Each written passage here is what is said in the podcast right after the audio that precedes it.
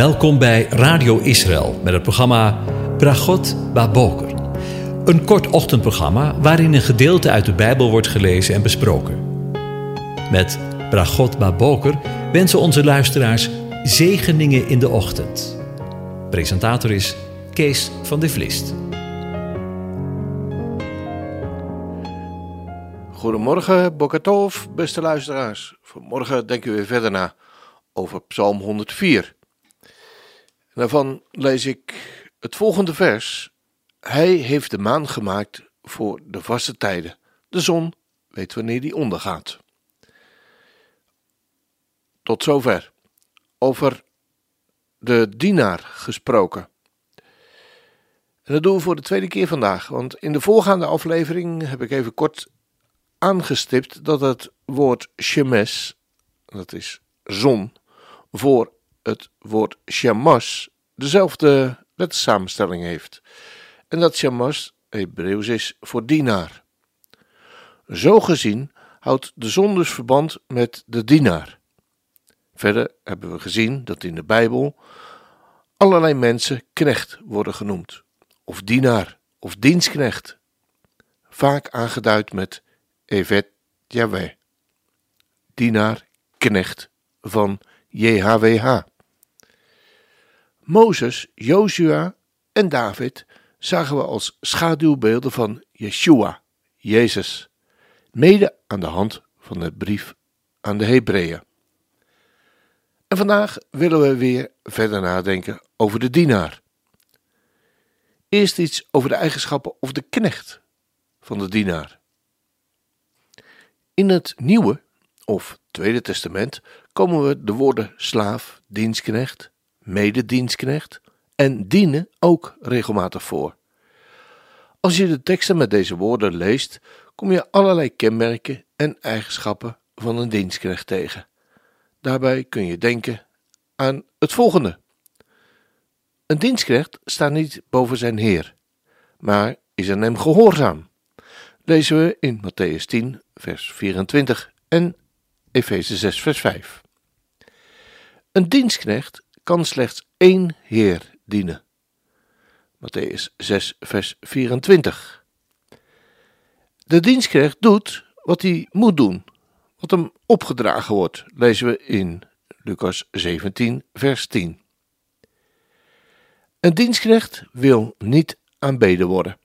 Dat lezen we in onder andere Openbaringen negentien vers tien en Openbaring twintig vers tweeëntwintig vers negen moet ik zeggen.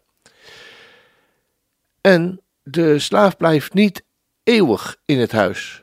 De zoon, die blijft er eeuwig. Dat lezen we dan in Johannes acht vers vijfendertig.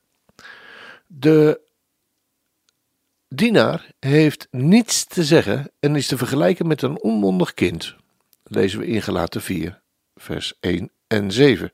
En als laatste, een dienstknecht van de Heere moet geen ruzie maken, maar vriendelijk zijn voor allen, bekwaam om te onderwijzen en iemand die de kwade kan verdragen.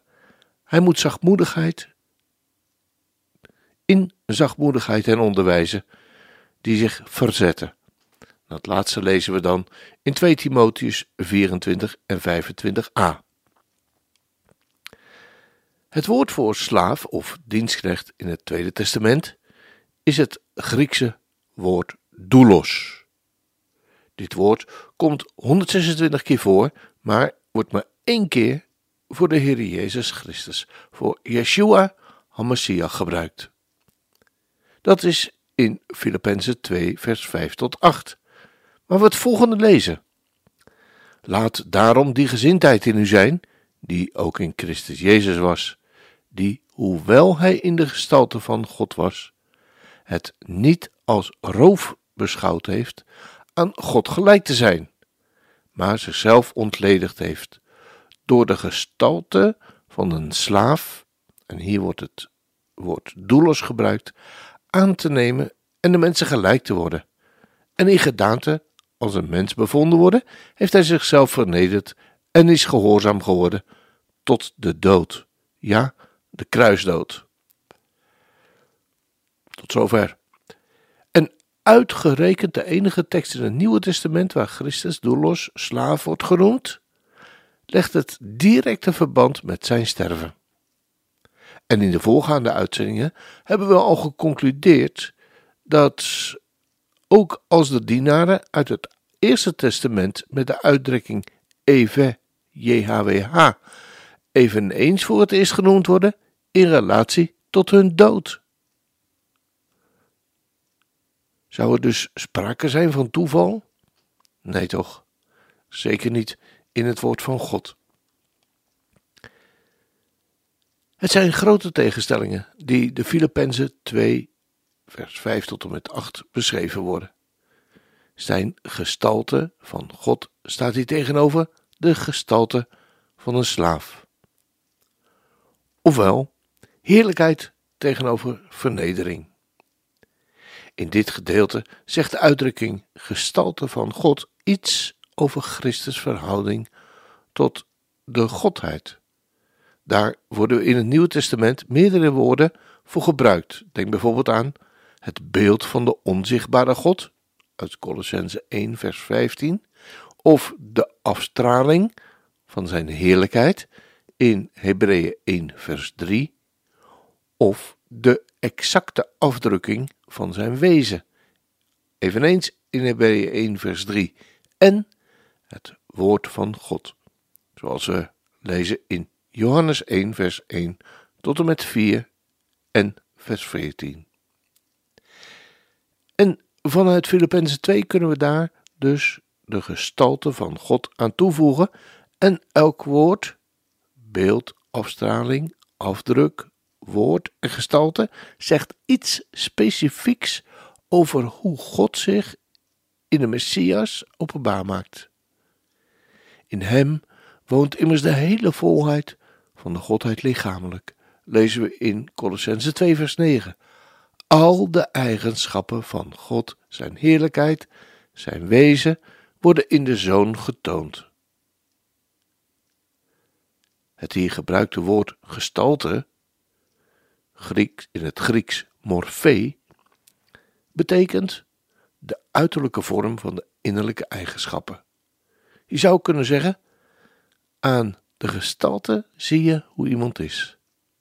Is er sprake van de gestalte van God, waarin Christus, de Messias, zich bevond en bevindt, dan zien we in hem wie en hoe God is.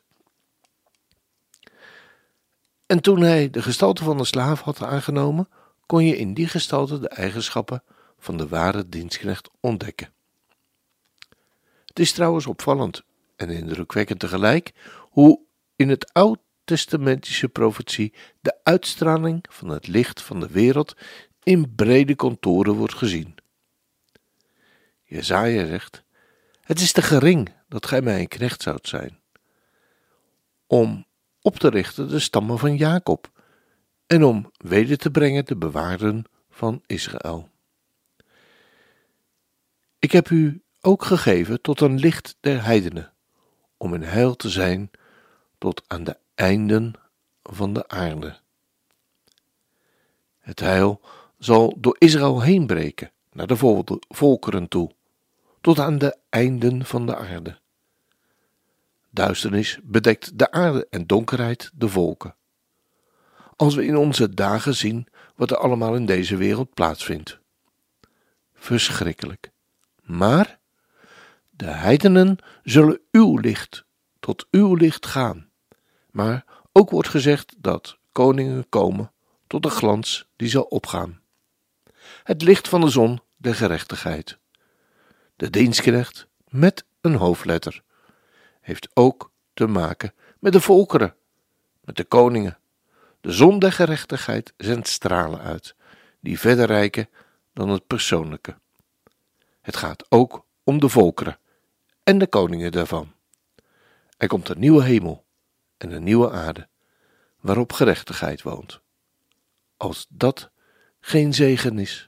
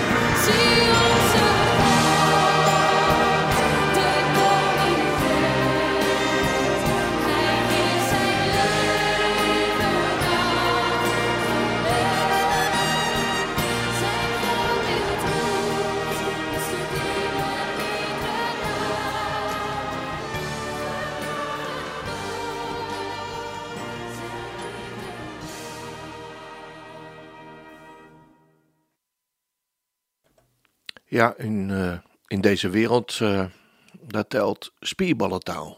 Daar uh, moeten we vooraan staan.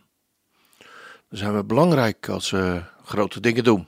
Maar in het Koninkrijk van God is dat heel anders.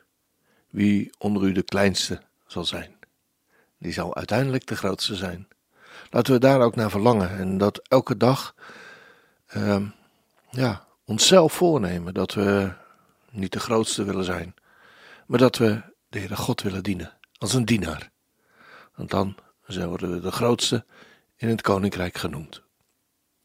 De Heer zegende u daarin en hij behoede u. De Heer doet zijn aangezicht over u lichten en is u genadig. De Heer verheft zijn aangezicht over je en geeft je zijn vrede, zijn shalom. Amen.